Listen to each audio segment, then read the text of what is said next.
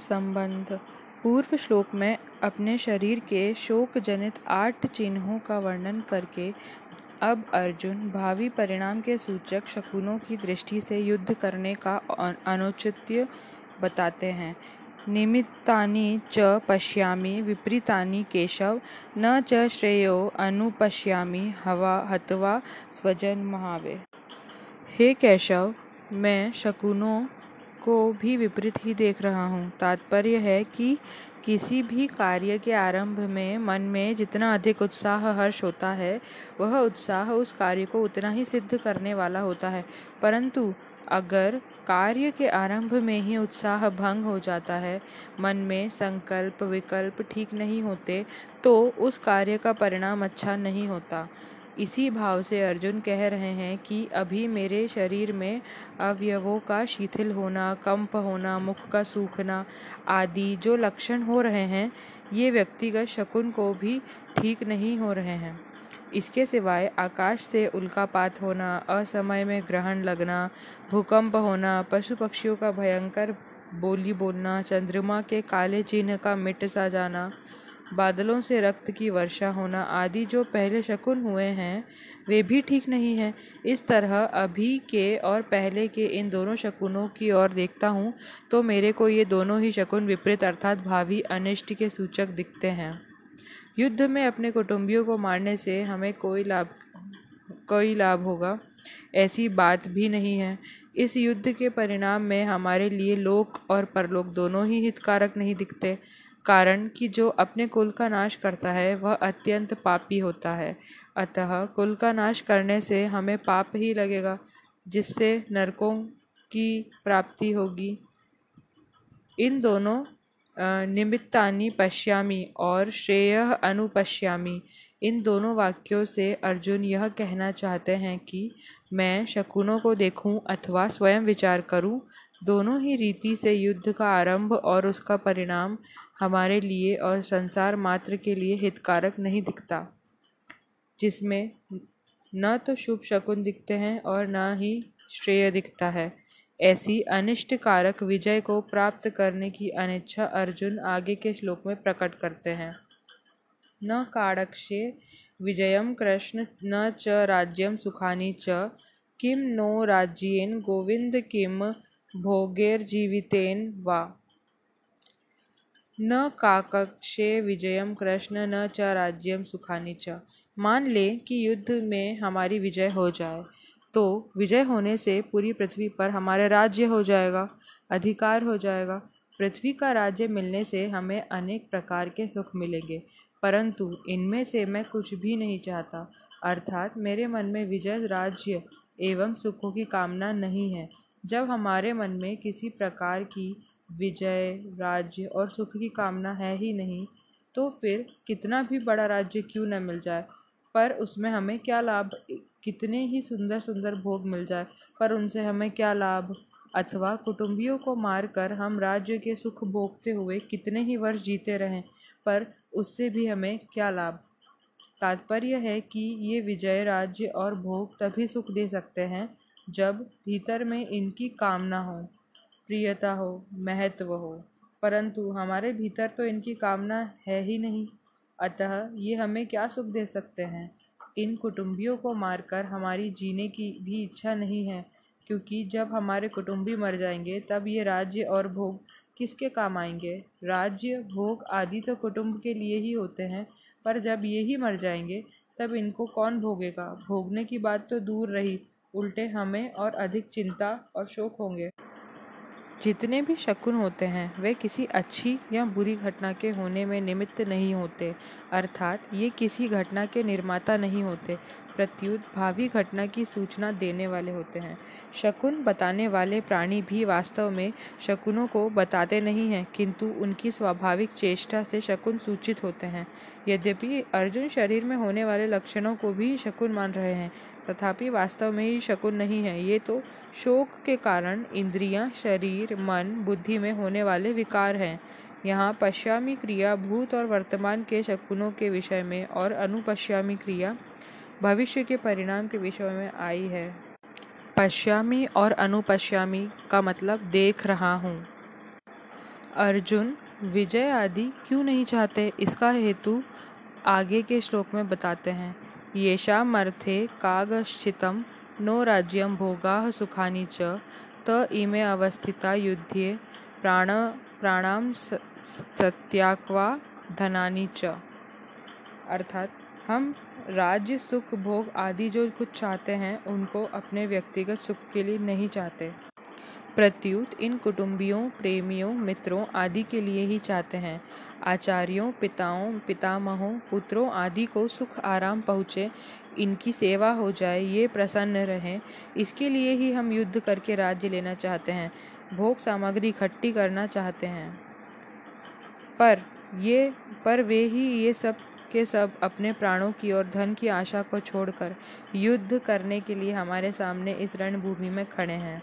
इन्होंने ऐसा विचार कर लिया है कि हमें न प्राणों का मोह है और न धन की तृष्णा है। हम मर बेशक जाएँ, पर युद्ध से नहीं हटेंगे। अगर ये सब मर ही जाएँगे तो फिर हमें राज्य किसके लिए चाहिए? सुख किसके लिए चाहिए? धन किसके लिए चाहिए? अर्थात इन सब की इच्छा हम किसके लिए करें? प्राणास्त्यकत्वा धनानी च का तात्पर्य है कि वे प्राणों की और धन की आशा त्याग करके खड़े हैं। अर्थात हम जीवित रहेंगे और हमें धन मिलेगा, इस इच्छा को छोड़कर वे खड़े हैं। अगर उनमें प्राणों की और धन की इच्छा होती तो वे मरने के लिए युद्ध में क्यों खड़े होते? अतः यह प्राण और धन का त्याग करने का तात्पर्य उनकी आशा का त्याग करने में ही है। जिनके लिए हम राज्य, भोग और सुख चाहते हैं, वे लोग कौन हैं? इसका वर्णन अर्जुन आगे के दो श्लोकों में करते हैं। आचार्य पितर पुत्रास्तथेव च पितामह मातुला शवशूरा पौत्रा श्याला संबंधिनिस्तथा एतान हन्तुमिच्छामि घनोत्तपि मधुसूदन अपि त्रैलोक्यराज्यस्य हेतोः किं नु मही कृते भगवान आगे सोलहवें अध्याय के इक्कीसवें श्लोक में कहेंगे कि काम, क्रोध और लोभ, ये तीनों ही नरक के द्वार हैं। वास्तव में एक काम के ही ये तीन रूप हैं। ये तीनों सांसारिक वस्तुओं, व्यक्तियों आदि का महत्व देने से पैदा होते हैं। काम अर्थात कामना की दो तरह की क्रियाएँ होती है, इष्ट की प्राप्ति और अनिष्ट की निवृत्ति। इनमें से इष्ट की प्राप्ति भी दो तरह की होती है, संग्रह करना और सुख भोगना। संग्रह की इच्छा का नाम लोभ है और सुख भोगने की इच्छा का नाम काम है। अनिष्ट की निवृत्ति में बाधा पड़ने पर क्रोध आता है, अर्थात भोगों की संग्रह की प्राप्ति बाधा में बाधा देने वालों पर अथवा हमारा अनिष्ट करने वालों पर, हमारे शरीर का नाश करने वालों पर क्रोध आता है, जिससे अनिष्ट करने वालों का नाश करने की क्रिया होती है। इससे सिद्ध हुआ कि युद्ध में मनुष्य दो तरह से प्रवृत्ति होता है। अनिष्ट की निवृत्ति के लिए, अर्थात अपने क्रोध को सफल बनाने के लिए, और इष्ट की प्राप्ति के लिए, अर्थात लोभ की पूर्ति के लिए। परंतु अर्जुन यहाँ इन दोनों ही बातों का निषेध कर रहे हैं।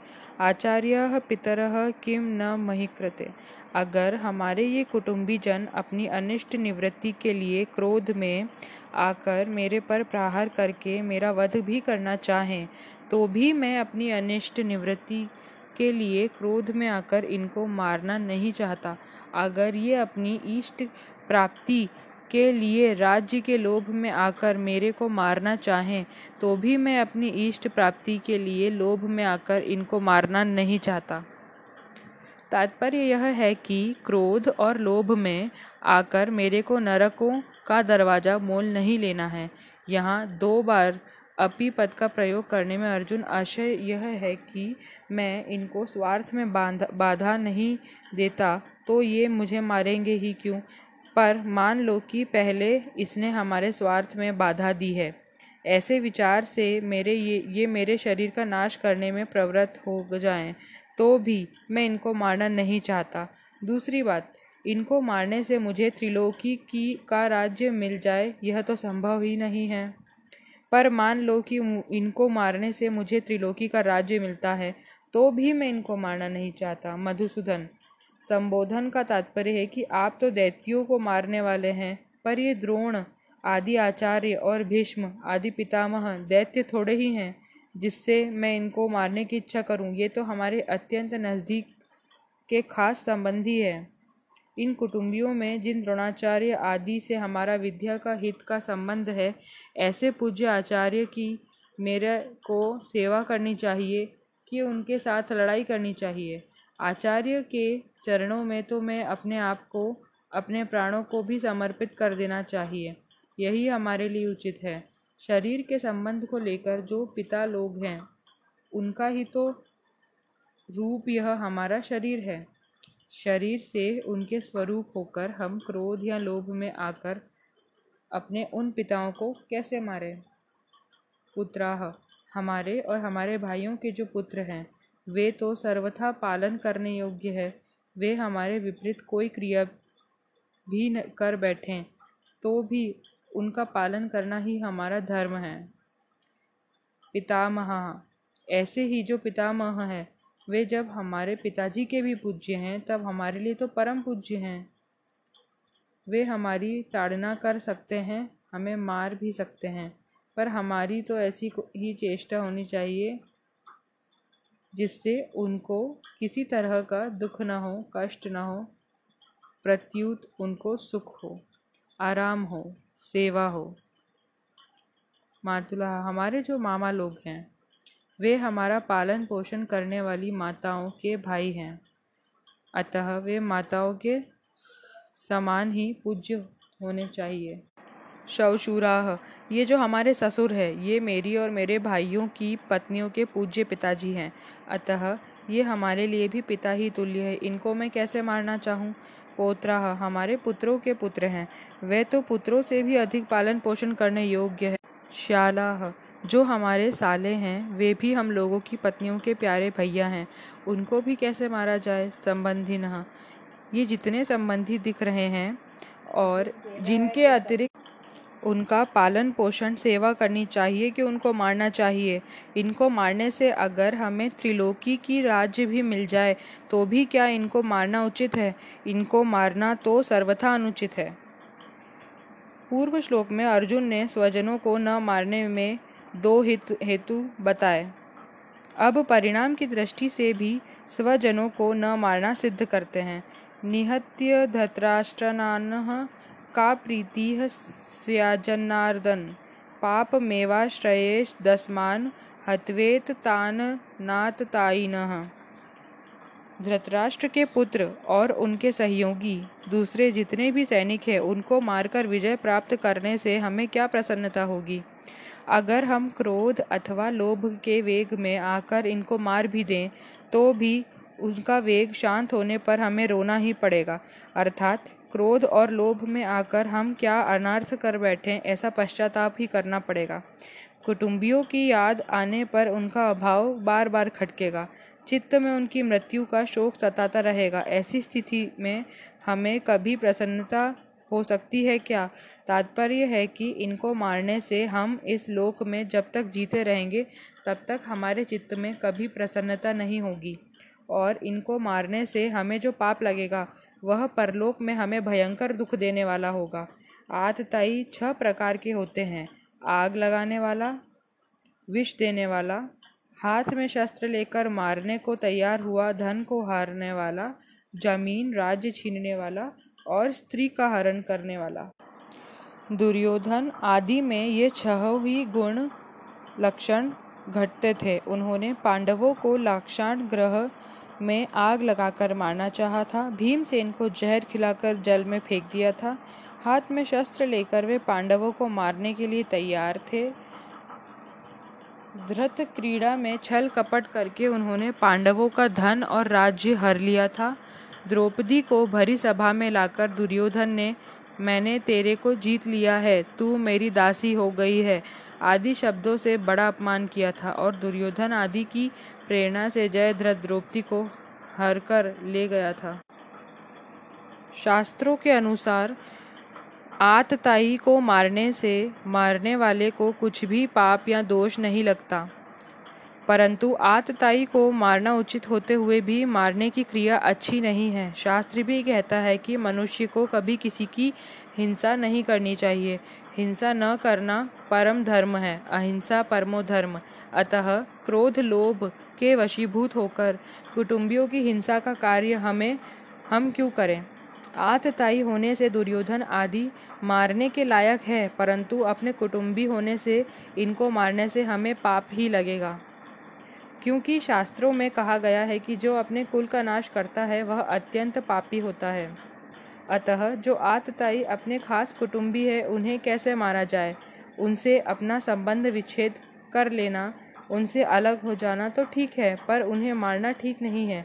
जैसा अपना बेटा ही आतताई हो जाए तो उससे अपना संबंध हटाया जा सकता है, पर उसे मारा थोड़ा ही जा सकता है।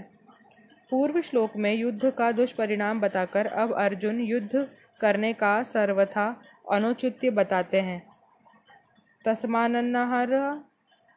हंतु धार्तराष्ट्र नसवा बांधवान स्वजनम ही कथम हत्वा सुखिनः श्याम माधव।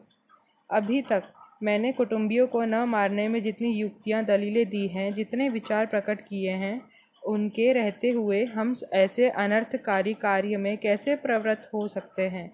अपने बंधवन, बंधव इन धरतराष्ट्र संबंधियों को मारने के कार्य हमारे लिए सर्वथा ही अयोग्य है अनुचित है। हम जैसे अच्छे पुरुष ऐसा अनुचित कार्य कार्य कर ही कैसे सकते हैं?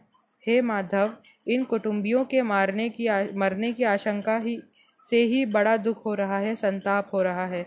तो फिर क्रोध तथा लोभ के वशीभूत होकर हम उनको मार दें तो कितना दुख होगा? उनको मारकर हम कैसे सुखी होंगे? यहाँ हमारे घनिष्ठ संबंधी है। इस ममता जनित मोह के कारण अपने क्षत्रियोचित कर्तव्य की तरफ़ अर्जुन की दृष्टि ही नहीं जा रही है।